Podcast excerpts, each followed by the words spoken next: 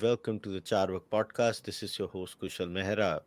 All right, today we're going to be talking about another book. I'm really excited to have Monika Halan. Monika's new book is out and it's called Let's Talk Mutual Funds, a systematic, smart way to make them work for you.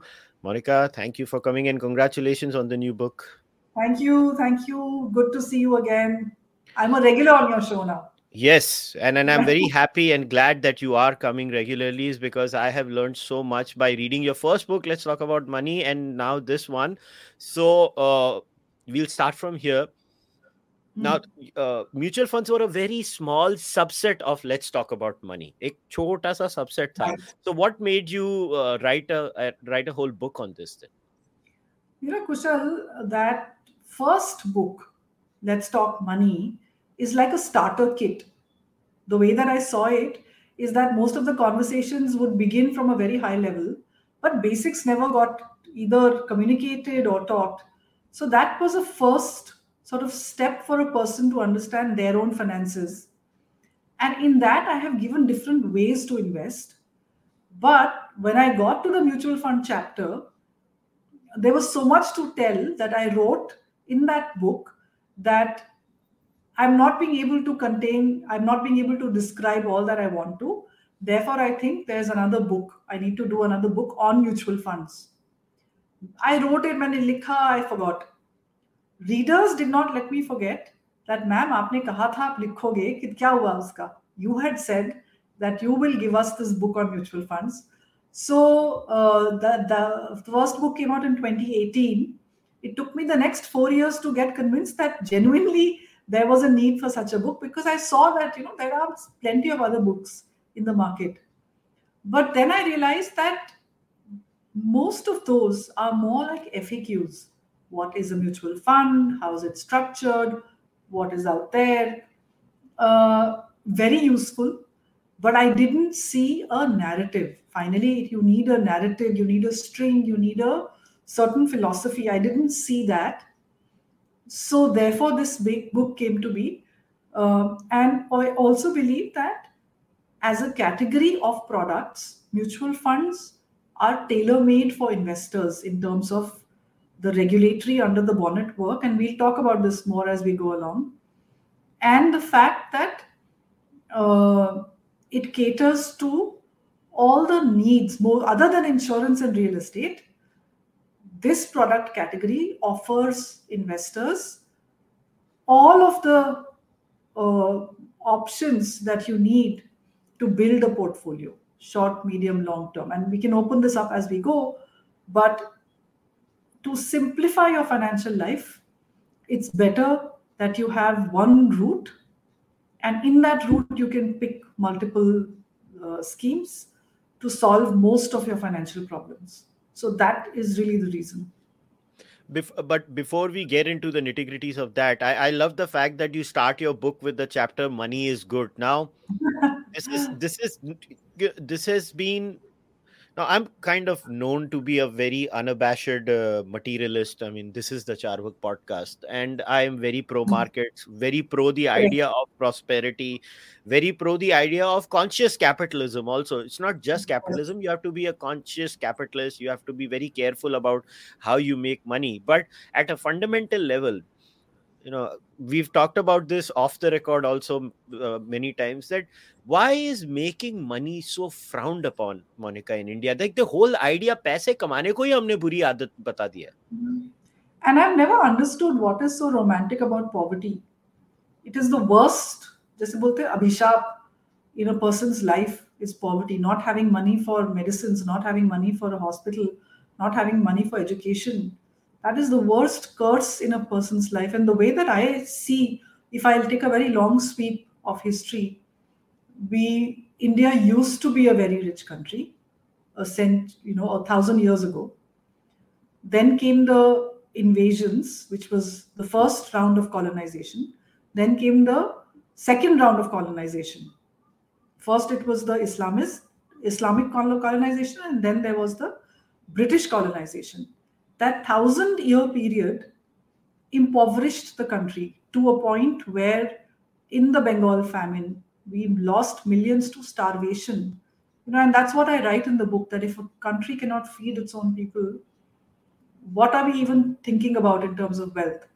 And the way that i decode it is that you know generation after generation you understand that your lot is poverty then the only way to be human and to stay alive is to put being poor on a moral high ground. To put it on a pedestal to say the rich are evil. It's ill-gotten wealth hat kamel the you know you just give adjectives to wealth and the people who own it.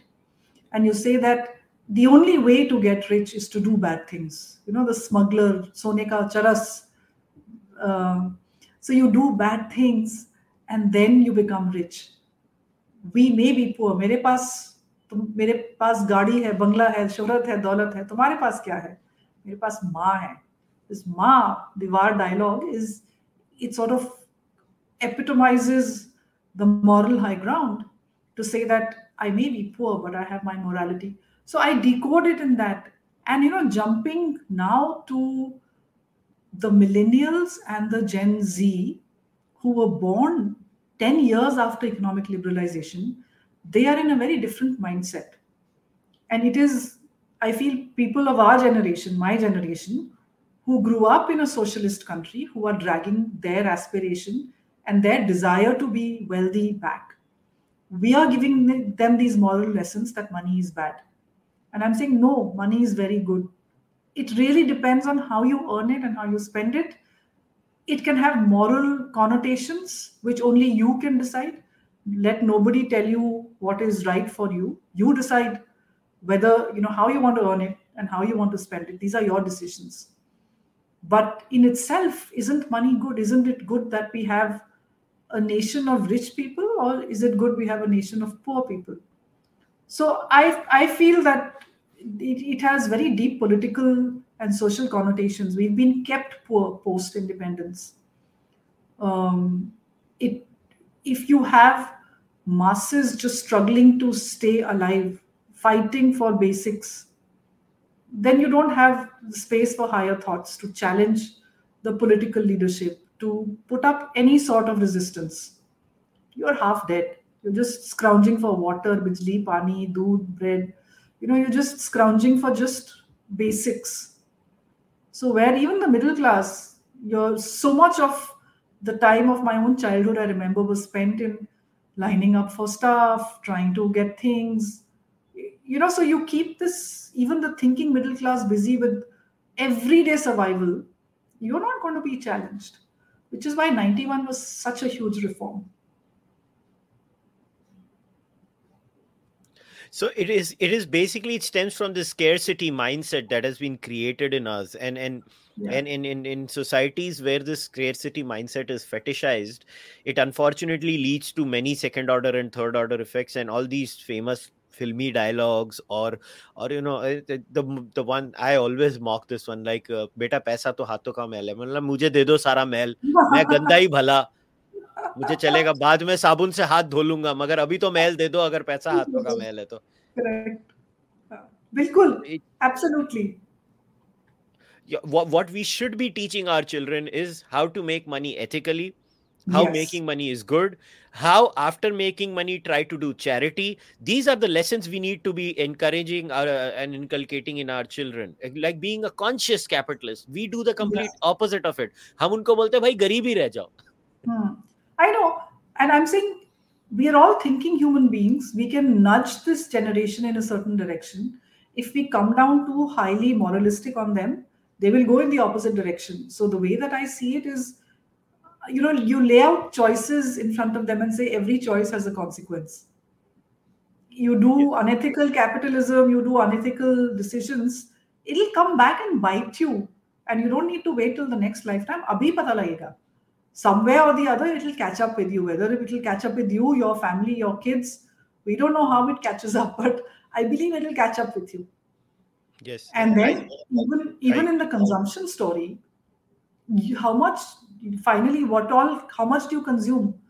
What do you want to get to a place like where you know america where uh, we are seeing the problems of overconsumption of not having any goal other than consumption.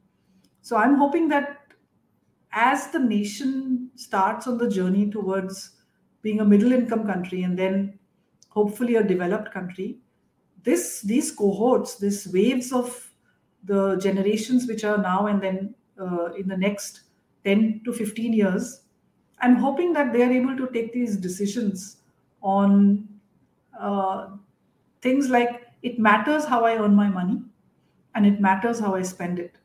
And I need to take ownership of both of those things. Yeah. Now, I like to form, form podcasts assuming that there might be that one person or two people who may genuinely not know what mutual funds are at a fund. so, so what are mutual funds, Monika? If and you would be, and you know, the thing is, you will be surprised to know that most people don't know what it is. They think it's a product. So, mostly when people will talk to me, they'll say, you know, I have some stocks, shares, I have some fixed deposit, and I have some uh, mutual funds. So, I'm saying mutual funds are not a product, it is a route to investing in equity, debt, gold, and combinations of this. The asset classes, as such, is equity, which is stocks, debt, which is your fixed deposits, bonds, PPF, gold, which now we invest through mutual funds as well. So basically, these are routes where retail money is collected together. It's handed over to a professional fund manager who, according to the investment mandate of investors, invests in different asset classes, combinations of them within an asset class, for example, say equity, it'll invest only in large caps, only in mid caps, only in small, or combination. There are many, many ways to invest in these uh, asset classes. So, mutual fund is a route. It's not an end product, it's a route to stocks, shares, bonds, gold, combinations of those. Um, it an average person will find it very difficult to evaluate, for example, the share market, the stock, individual companies. Individual companies' equity may still be easier to evaluate than the bonds of a company, which is even higher risk than the equity of a company. Bond value can go to zero very quickly. Uh, the equity uh, share prices take far longer to run to zero but the bond distress shows up almost immediately so when you do, when you collect the money, investors' money is collected by a mutual fund who then is offering different schemes which invest in different parts of the market. So as an investor, you're able to see, you're able to take decisions on where I want to invest, what is the product that I want, and then pick a category and then a scheme. So that is essentially what a mutual fund does. It gives you the option of investing in asset classes, which you might find it difficult to do yourself. But but let's get get a little further. So how are they fundamentally different? Let's say if we, ah. if we were to get into the de- deeper dive on this, like how right. are they different from other financial assets then? It is in the structure. So I'll tell you a little story. So mutual fund in India is structured, it's a three-tier structure. So there's a sponsor who's the business entity with the idea that we should start a mutual fund. Okay, so sponsor can be a bank, it can be an individual, it can be, uh, well, a company, you need to incorporate it. But essentially, it is uh, somebody with the business mind that I want to start this business. Um, but then it has to put in place thing somebody called a trustee a trustee company so the indian mutual funds are a trust which means the investor money doesn't go to the sponsor.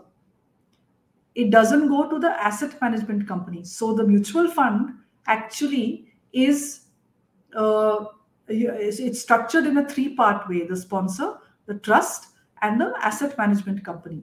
So whatever you see XYZ mutual fund, ABC asset management company, this is actually a fee for service provider to the trustees who have outsourced this business of managing investor money, which they are the repository, they hold the money. So, and you would know that the Indian trust laws are very, very strict. Um, trustees can go to jail. Trustees' personal assets can get attached should it be established that there was embezzling of investor money. I mean, what, what is the main? See, in investing, what is my main fear? Somebody runs away with my money. Or you give money to a broker, he mixes it with his money and starts to invest elsewhere. Exactly what happened with the FTX, the you know the classic story of uh, proprietary trading with uh, investor money.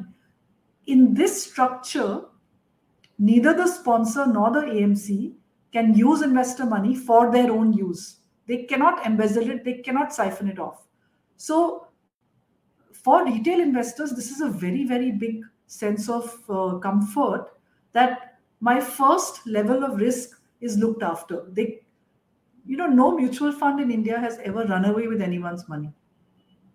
It is the structure doesn't allow it because the the money is held in trust, investor money is held in trust by the trustee company. So, this is why it is different than other financial products. And when we say what are the other financial products, people buy directly stocks, they buy bonds, they will buy company deposits. The, com- the comparable product is a unit linked insurance plan, which insurance companies sell, which is a mutual fund with a little crust of life cover. Little bit of insurance is there. But we don't get the same sort of transparency, benchmarking, uh, comparability that we get in the mutual fund industry.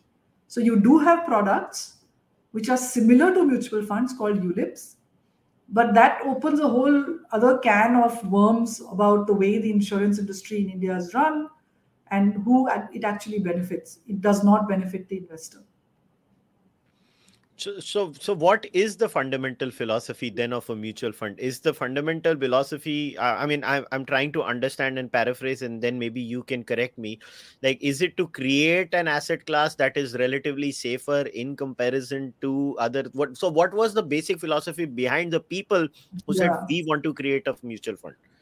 Yeah. So, mutual funds are actually uh, it is it's an intermediation look, the whole financial sector is based on using the savings of one part of the economy and handing it over to the users of capital. Typically, these are companies, businesses who need money to have working capital, to invest in um, assets, to invest in factories, to invest in offices, right? So you have the creators of savings and the users of saving everything else is intermediation whether it is a bank whether it's an insurance company whether it's a pension whether it's a mutual fund they're all intermediaries which are linking the savers with the users of those savings.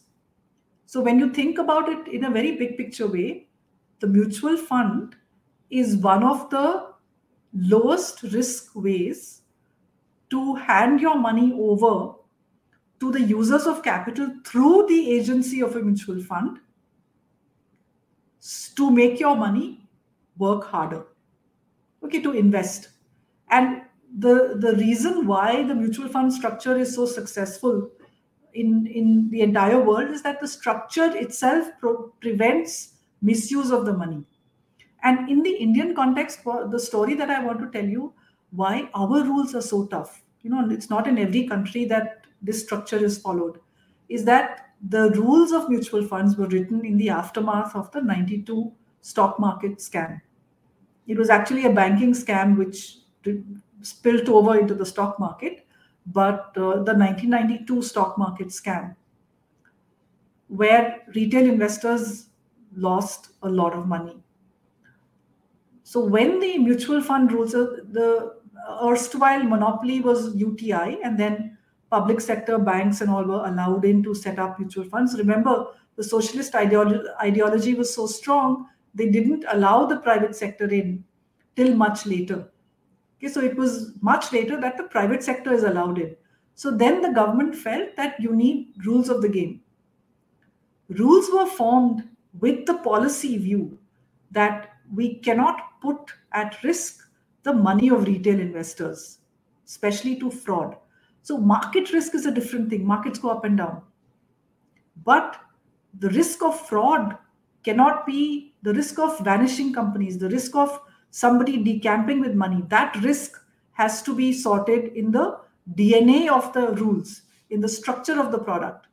So that really was the history of the strict rules in India for this industry. And every subsequent chairman of SEBI has only made it tougher and tougher and tougher. So that today, India has one of the tightest regulations in the world. That is triggering investor trust. And you have almost assets at, I think it's now uh, 40 trillion rupees. It's growing year on year. Your systematic investment plan, which is a voluntary retail handing over month on month, mainly in equity schemes, is 14,000 crores a month. Right? So, nowhere in the world do you see retail investors without being sold themselves offering money to an industry for this recurring kind of investment. So, the tighter the rules of this industry, the safer the investors feel and the more they come and invest into the markets. So, this is the story of the industry that this is a regulatory story. Really, it's one of the most successful regulatory stories of the world, where despite very strict regulations, you have seen the industry match up to it. The investors learn their lessons and the, a lot of the distributors have done exceedingly well. You know some of the uh, mutual fund distributors have done excellently well in terms of handholding investors there will always be bad eggs in an industry but overall i think the and this has been my favorite line and i've been sort of um, tracking this using wearing a policy hat working with the government working with sebi for better regulations for investors. And my dream was that this is finance. It is not difficult to have a structure where all three win the producer, the intermediary and the investor. And I think in this case, this one desire that there can be a market where everybody wins is possible. So this is what I'm seeing at the moment. Acha, ek uh, question. So how is let's say I am a I'm not even thinking like a HNI like a high net worth individual. I'm thinking as just an average person middle class and above what is the difference between an hni giving money to some private person who manages their portfolio vis-a-vis somebody putting it in a mutual fund? What is the fundamental difference between the two? You can take the metro because everybody is taking the metro. You know it will start at this point and in 32 minutes it will reach that point right? And you know what it costs. The ticket price is known. There are no surprises almost on this journey. Or you could call for a taxi and you don't know whether the driver is going to be clean. Is he going to be a rash driver? Will he come drunk? Maybe he's a very good driver. I don't know if he'll overcharge. Maybe his meter is tampered. I have to do the due diligence myself. So if you're talking of a uh, you know hiring a, a, person who does this for you, you will have to do the due diligence. And not for a moment am I saying that's a bad idea. I'm just saying these are choices available. Do you have the expertise to monitor this person? How do you know this person is doing well?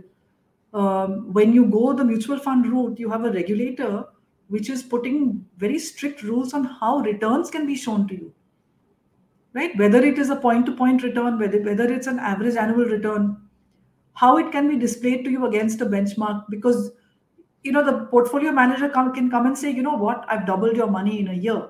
I've grown it 100% and you're very happy. Till sebi says but you give us the benchmark. Oh but sensex grew 120% this year. So you have underperformed the Sensex for and charged me a fee. Do you understand? So that uh, so if there's a market standard which has done 120%, and I have paid you money and you have underperformed the average I would have got by just buying an index fund, you have done disservice to my money. So these are calls that you take as a person how much do I know? How much time do I have to monitor?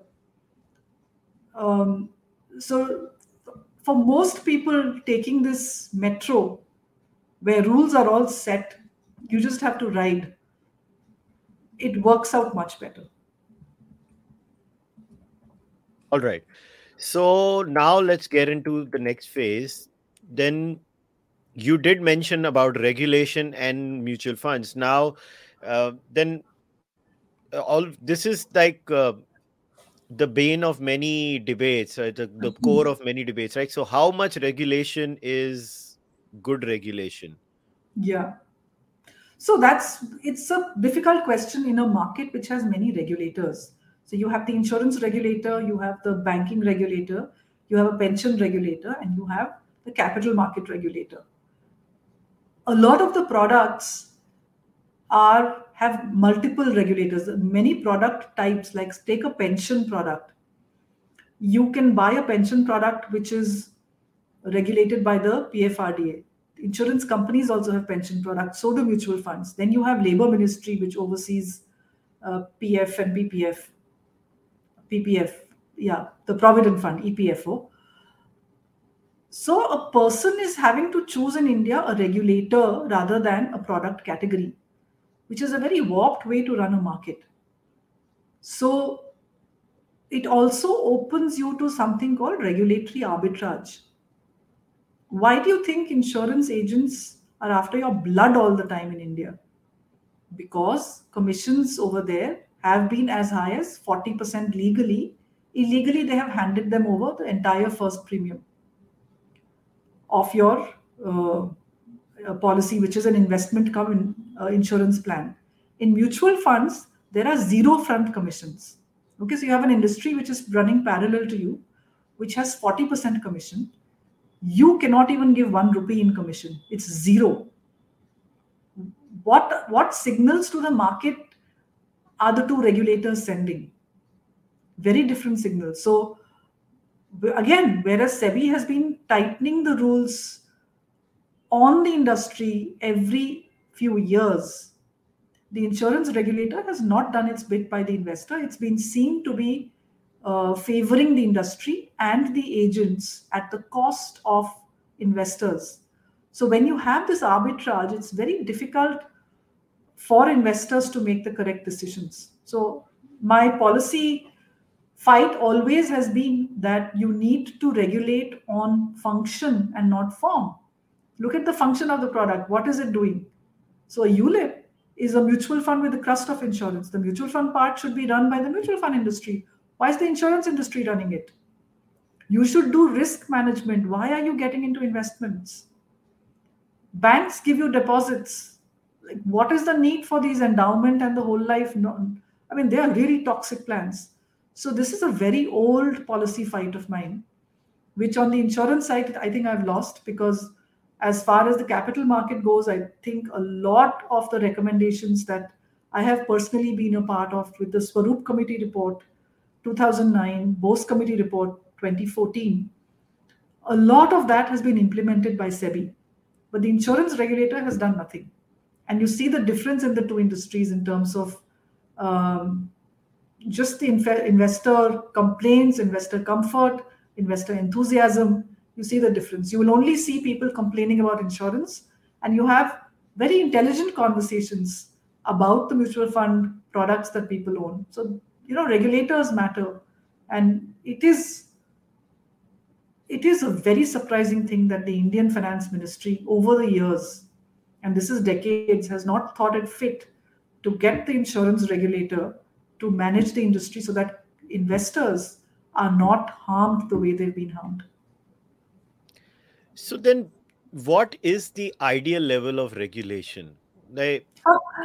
there isn't one. It has to keep changing with markets. As markets look, now there is technology where uh, it is very difficult for a regulator like SEBI to catch insider trading, for example, because you have disappearing messages, you have um, encrypted messages. How do you establish insider trading? So SEBI, in fact, has had a consultation paper out uh, where it said that we want presumptive powers to say that if you have made gains which you cannot explain, you are presumed to be guilty. Okay, because in their search and seizure operations, they found that people had been exchanging these messages where if they disappear, there is no way you can establish that there indeed was insider trading. So I think regulations have to keep pace. The purpose of regulation is to protect retail investors. Remember, it is every rupee of mine which makes the market go round. Unfortunately, regulators take the market development role very seriously. And their heart bleeds for the agents and their families and their livelihoods. But the investor whom nobody represents is completely ignored in the picture. So that has been my bone of contention forever that you're squeezing the investor just because he and she has nobody to lobby for them fair enough and uh, the investor in in that sense has always been an orphaned species in india uh, india में तो कोई उनके बारे में इतना सोचता नहीं I mean, कुछ लोग हैं, but you know, it, you need you need change at a policy level. It's only ex post that you can do something. But if yeah. you, yeah, you need the product structure has to be tamper proof. You have to work over there. So you have to hard code investor protection in the structure of the product, the way that the mutual fund has SEBI has done with mutual funds. Got it. Got it. Okay, now now let's get into the next phase. So then, how does one research? So I'll, I'll share my experience with everyone. Uh, my family have, was the standard family that had a huge allergy to share markets. Um, एक ही बार जिंदगी में we tried it in the Harshad Mehta period. ऐसा चपेड़ खाई कि उसके बाद कभी बाहर ही नहीं निकले। My parents still have an allergy to all these things I at least six seven years ago start you know an S I P और in different fund reading researching for my own on my own level talking to some friends who are chartered accountants और some financial you know advisors here and there and then i made my decision on my own free will. But the point is that it's impossible for most people to do it. So how does one go about i mean uh, re- researching and uh, you know learning about uh, these investments in mutual funds? So I'll talk about the process, but to your parents who burnt their fingers in the 92 scam, I just want to remind them that at the peak, the Sensex was at 4,000 in those years. From 2000, it had doubled to 4,000. And today, we have almost touched 64,000 Sensex. So, yes, fingers were burnt, but I think if a lesson had been learned, then systematic, proper investing may have seen money grow exponentially over these last uh, 30, 40 years. So, markets will reflect the growth, especially the stock markets reflect the growth of the underlying economy. Why has the Japanese index been flat? Because the economy has been flat what index in the US does better than the broad market index? The tech index, because that's their specialty. You know, US and technology go together. Why is the Indian markets going up and up? Because markets are smelling buoyant growth for the next at least three to five years, if not longer. What, how does growth translate to markets? growth means that the companies in the country will make profits, they will grow. So, not only do they make profits, they grow. These profits get reflected in the stock price of the companies listed on the markets. Right, so there is a, it isn't, stock market is not a jua, it's not a satta. It is a satta if you play a daily game.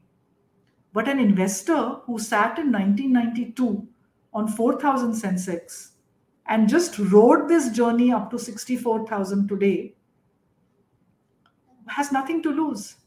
So I'm saying you have to simplify, you have to understand the market before getting in and investing. You have to forget that you're a speculator. You are not. So day trading, speculation, margin trading are not for people like us. Would you believe I don't own a single direct stock? I feel I don't know enough. I don't have the guts to buy shares on my own because I feel and I know finance. I do not have the time or the expertise to pick stocks on my own. I don't have the wherewithal to decode global events like will Wagner actually cause a civil war or not? Should I sell my shares today? I mean, how, how am I supposed to, you know, do these things? And if I have just five stocks, my risks are so much higher. But I'm going to come back to your point that how do I decide? And that's where I, I hope that Let's Talk Mutual Fund is of use because what I've tried to do is give a very simple system to say that, look, it is intimidating. You know, when you go to a coffee shop, how do you choose? There's, and I've given this example in the book. You know, there's a wall of coffee. I don't know how to choose. There are hundred things out there. So you reduce your choice set. You try and, if there are thousand things, you try and reduce it. So the way that we do it in this, like the way that I do it in this book, is to say that SEBI has created 37 categories of funds 11 in equity, 16 in debt, 6 in hybrid. You don't need all the categories. Every category has a specific set of characteristics. So you find out your own desires for money. Do you need it in the next three years? Do you need it within three to seven years? When do you need the money? According to that, you will pick a category of debt equity. Within equity, then you decide, uh, you know, whether you want to stay with a lower risk equity or you want to introduce slightly higher risk in your own portfolio.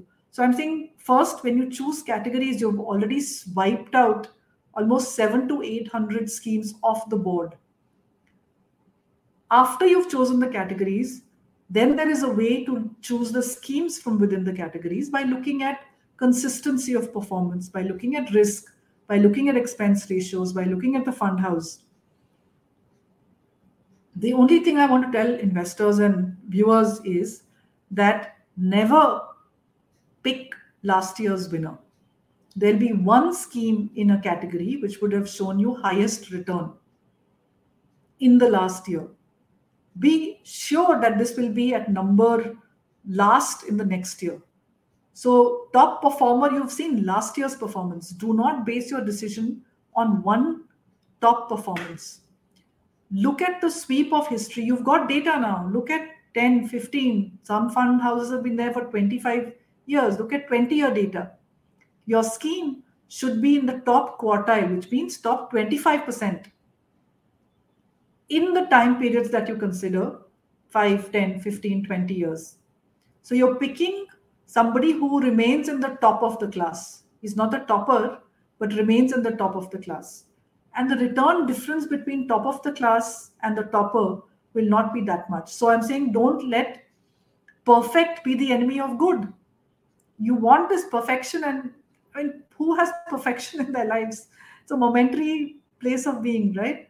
So even in your money, don't try for perfection, you will only lose. It is good enough to have a scheme which is in the top quartile year after year after year so that you get this consistency of return. And then you look at other metrics, which again I've defined in the book. How do you think of risk? Uh, is expense ratio an important factor or not? How important is the fund house and its pedigree? you know so all of that is considered uh, so the message to readers is that i am not giving you five funds to invest in i will never do that i will never insult you by uh, giving you five things to invest in because these things will change and you'll have to constantly come back to me for an update which i don't want i want to empower you to say you have to work equally hard the work that i have put in you will have to put in to personalize this book to your life front end this work, do the work today, so that once you have spent hours and hours selecting a scheme, you know that this is a keeper scheme. It's a forever scheme. It's a it's the one. Okay, it's the one that you will keep unless something very drastic happens and you have to switch. So front load that effort, build your portfolio almost as you're choosing a spouse. It's that much work goes into it. That you know it has to be it has to work for you it has to be solving your financial problems you're not buying on a tip so i'm saying if you build this system you're sorted for life because now you only need to update it twice in a year. You just look at it twice in a year, what has changed. And then it's far easier to replace one scheme than every year think ki ab kya karna hai. You know, so it is my reader will have to do an equal amount of work. So one of the things I've noticed with what people do when it comes to mutual funds is, at least in mutual funds that have been in the market for a, more than a decade or so, is look at their performance over the decade what kind of returns have they given? Now what are other criteria? Like if i was to say mujhe to wahi criteria dikhega na ki ha ye itna paisa de raha hai ye uski performance hai mutual fund ki so what what what beyond hmm. that? So I, the analogy that i like to give is that you're going from delhi to chandigarh mm-hmm. and you're taking the train. The train is going to reach in 5 hours right? There is a taxi driver who also gets you there in five hours, but he's a bad driver. He goes into some shortcuts. He takes roads which are bad. He almost has an accident. You reach in five hours, but my God, it was a rough ride. So I'm saying your returns are similar. That it is not just the return, it is how much risk did the fund manager take to deliver this return. And the beauty of this industry is that these metrics are all available in very easy comparable form. You know so there are concepts like alpha which again i've explained in the book. There's concepts like risk adjusted return. How much risk per unit of return did the fund manager take? And you don't need to go deeply into it simply because simply because they have sorted this out and a lot of the rankings are basis the metrics of risk adjusted return when they do the star ratings, you know, different people like Morningstar Value Research, CRISIL, they will take risk into account and then do the ratings. So, acha, ek, uh, there is a chapter on index investing yeah. in the book. Now, uh, what is index investing? And uh, uh, and uh, there is something called index funds also. Now, how are they compared to mutual funds? What are the subtle differences? If I was to ask then. An index fund is a mutual fund. There are different categories of funds. So, index fund is a mutual fund. There is something called active investing and passive investing. Mm-hmm. Okay, so active investing is where the fund manager chooses stocks and bonds. Mm-hmm. So, it's the fund manager's view, the fund manager's style, which will come in. An index fund simply mimics an index. So, we know the broad market indices, we know Sensex, we know Nifty 50 these are the best known indices of the Indian markets. An index fund will simply buy the stocks in the same proportion as they exist in the index. So if the index goes up by 5%, your index fund will go up by 5%. If the index falls by 5%, you will fall by 5%. So there are no surprises on the journey.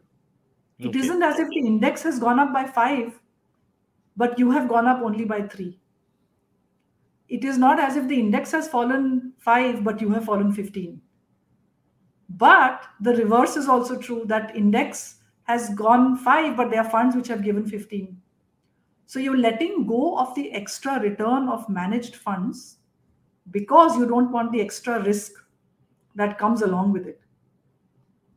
The look the average annual return on the sensex is between is depending on when you pick the dates right is about 14% 12% if you take uh, you know 20 year data if you take 40 year data it's 14%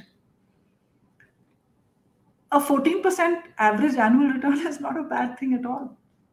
So an index fund comes with the advantage that there are very thin costs attached to it so every fund will have some expense ratio. So all costs are included under this one number.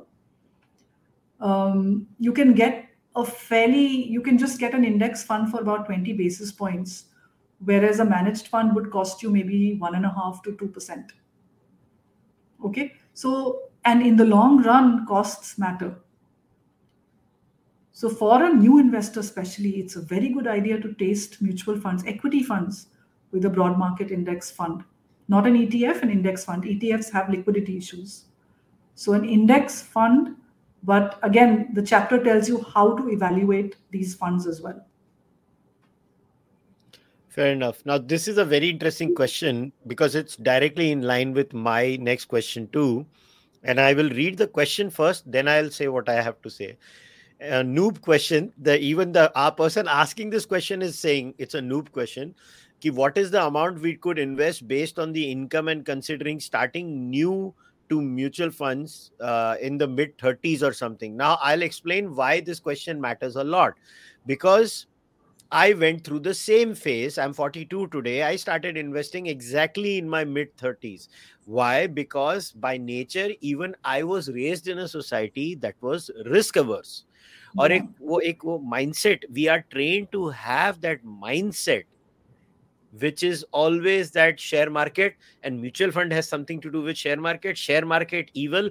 Why evil? Harshad mehta evil. Harshad mehta evil and that cycle is complete. Everybody is scared and they just don't know. Nobody knows. So so what do we do? How do we go about uh, starting? Say let's say this is a very good question that someone has asked actually. You know i can only say read let's talk money first then read let's talk mutual funds. I'm trying to give you the tools so that you can decide for yourself if markets are safe or not. And I, I can only say that in 1992 the sensex was 4000 and today it's at 60 we've almost touched it. We have touched a lifetime high. You know so and also at every milestone sensex 10000 15000 25000 35 40 50 60 i've always heard this oh it's too high. And what i've never understood is too high compared to what? Compared to 4000 compared to what? It isn't as if you know it is a reflection of the growth potential of a country which spills over and shows up in the stock market.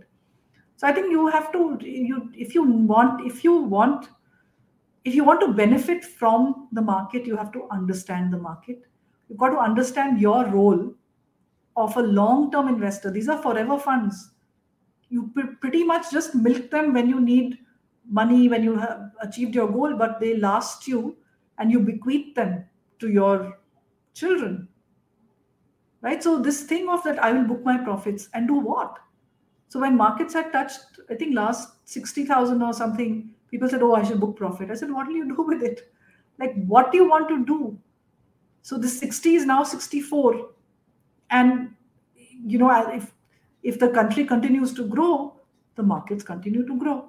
So that confidence has to come. You have to understand the stock market. You have to understand that you're a long term investor and then trust this product and only then put your money. And if you don't trust, don't use it. Please don't use it.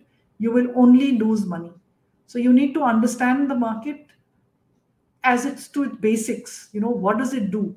I'm not saying that you should know PEs and you should know uh, market capitalization. None of that you should know the DNA of the market. What does it do? How is it structured?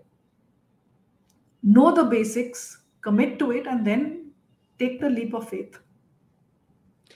But this is the problem. Long term, people eh, are fidgety. I know people like i don't even look at my mutual fund uh, portfolio for months on like I wo paisa katte jata i don't even look at it because i know why and what the purpose is. You are not supposed to look at it. But what do you do with people who look at it monthly and say ye to kuch ho hi nahi raha hai ye to aisa hi hai you're in the wrong product. Yeah. They're, they're, i mean please exit. No yes. one's forcing you. Yeah. So if you can't handle the file get out nobody is forcing you to buy this product stay out if you do not know how to ride a bike you'll only get hurt so only but if you have the maturity like you have like so many other investors have of understanding i mean do you look at your house price every day you don't you know so i'm saying understand what you have bought and then if you're looking every month and saying kuch ho raha nahi hai to theek hai you're in the wrong product फिर आप अपने real estate में रहो क्यों आ रहे हो यहाँ yeah and and the point is that what people refuse to understand is after 10 years maybe your mutual fund is going to perform better than a fixed deposit or or many other things like it's so hard to make people understand that basic reality yeah so then i'm saying that there, there are enough resources out there. And investors now need to do the work. We've got a good regulatory system in place. We've got a fairly good distribution industry in place. Investors now need to do the work to understand the product and commit to long term investing. And I have to tell you, any investor who has ridden through one downturn is a committed investor. At one time when markets fall and you don't redeem, and then you see the markets coming back, those investors are lifetime investors. So there is no option but to learn. And also, especially for the millennials, Gen, Gen Z, they're going to live for a long, long time. So at 60, they have almost 40 years to cater for. And you know what happens with inflation. So to gather a portfolio on just risk free return of a bank deposit is going to be impossible. Those corpuses will not happen. So you, especially this generation, you have no option but to understand this product, product category. One particular thing, and maybe we can end on this. What is jargon free investing? It is appendix one in your book. Yeah, I mean, everyone throws this jargon around, no? That uh, direct, regular, this, that. So I'm saying it isn't difficult. If you just spend an hour and understand these terms, you will forever be free of this fear because the minute you go to invest X, Y, Z, uh, mid and large and mid cap, growth, ID, uh, income distribution, capital withdrawal, uh, income distribution, capital, you know, so there are four options. Then do you want a direct plan or a regular plan? So the, those options intimidate people. And I'm saying it's not so difficult. Just understand the logic, the jargon, little bit of jargon you will need to know. And then you're free. So it is jargon free investing that don't let it intimidate you. Yeah, and that I think that's a big problem for a lot of people. Um, okay, one more question is there that after Axis debacle, um, there are many like this user says I only have 20% in active funds, rest all is in index funds. Am I missing out on the market boom that is expected in the coming years? you know, these are such personal questions. It is your own evaluation of your risk that. Uh, whether you want to be in an active or a passive fund. And having an active and passive strategy is not a bad idea. You know, if you have 100 rupees to put in equity, maybe 50 rupees you put in a low risk index, and with 50 you take an active market. Uh, you you expose yourself to active funds in half your portfolio. So you know we have to stop thinking of an all or nothing approach. That I will only do index or I'll only do active. I'm saying do half and half so learn to personalize these things. And basically, if you stop being intimidated, the solutions will come to you. So em- empower yourself with knowledge and then build your portfolios. What do you make of all this crypto? I know you have commented on Twitter also on crypto. So, what yeah. do you do with uh, all the crypto bros? Nowadays, young kids are all into crypto bros. So, I actually liken it to closed loops of people exchanging colored marbles. They have value in a closed loop. uh, so so yeah, आपने तो इसको Ponzi scheme में ही reduce कर दिया है. what else could it be? Tell me the underlying. An asset has to have an underlying. And don't liken it to gold because uh, central banks keep gold reserves. Hmm. So there is a immediate value over there. No central bank worth its repo rate is going to use a privately held code as part of their reserves. It'll never happen. So show me the underlying and I'll change my view. What is the underlying to a, a digital token? Yeah, so I have no, It's a colored marble.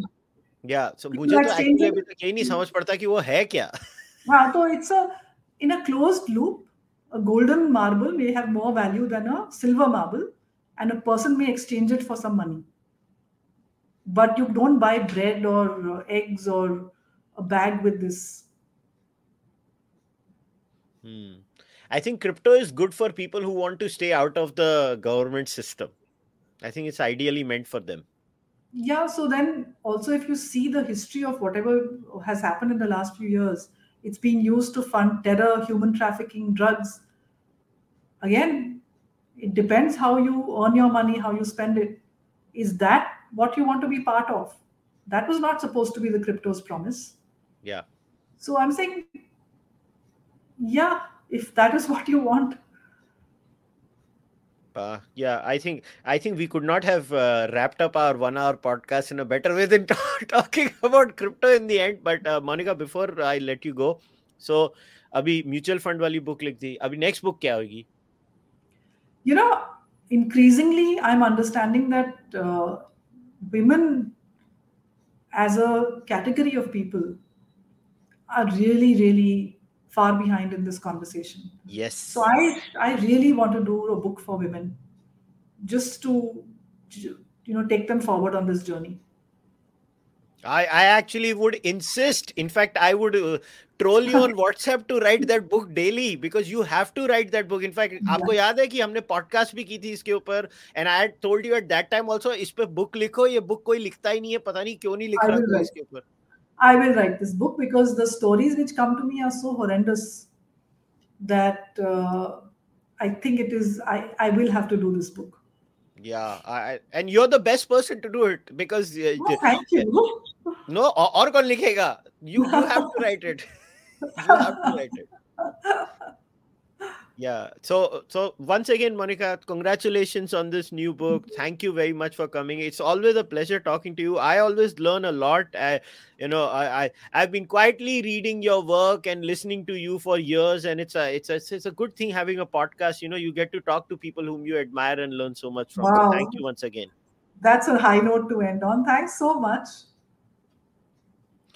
all right, guys, we'll wrap today's podcast up. Once again, in the description of the podcast, there is a link to buy the book. Uh, I would say go and buy this right now. And if you have not read Let's Talk Money, go and buy Let's Talk Money 2. Uh, I will insist these two books are really important. It, uh, uh, uh if, if you're a young person, especially from the age of 18 to 40 or that 45 age group, you should read these books, especially because you have a long road ahead of you. You should manage your finances better. You can also follow Monika on Twitter. As far as I'm concerned, you know the drill. Please like this video, subscribe to the Charvak Podcast YouTube channel if you have not, and leave your comment in the comment section. If you're an audio only listener, please go and uh, leave a rating on Spotify Audible Amazon Google जहाँ पे भी हो, और leave a review on iTunes also I will see you next time until then नमस्ते. Take care bye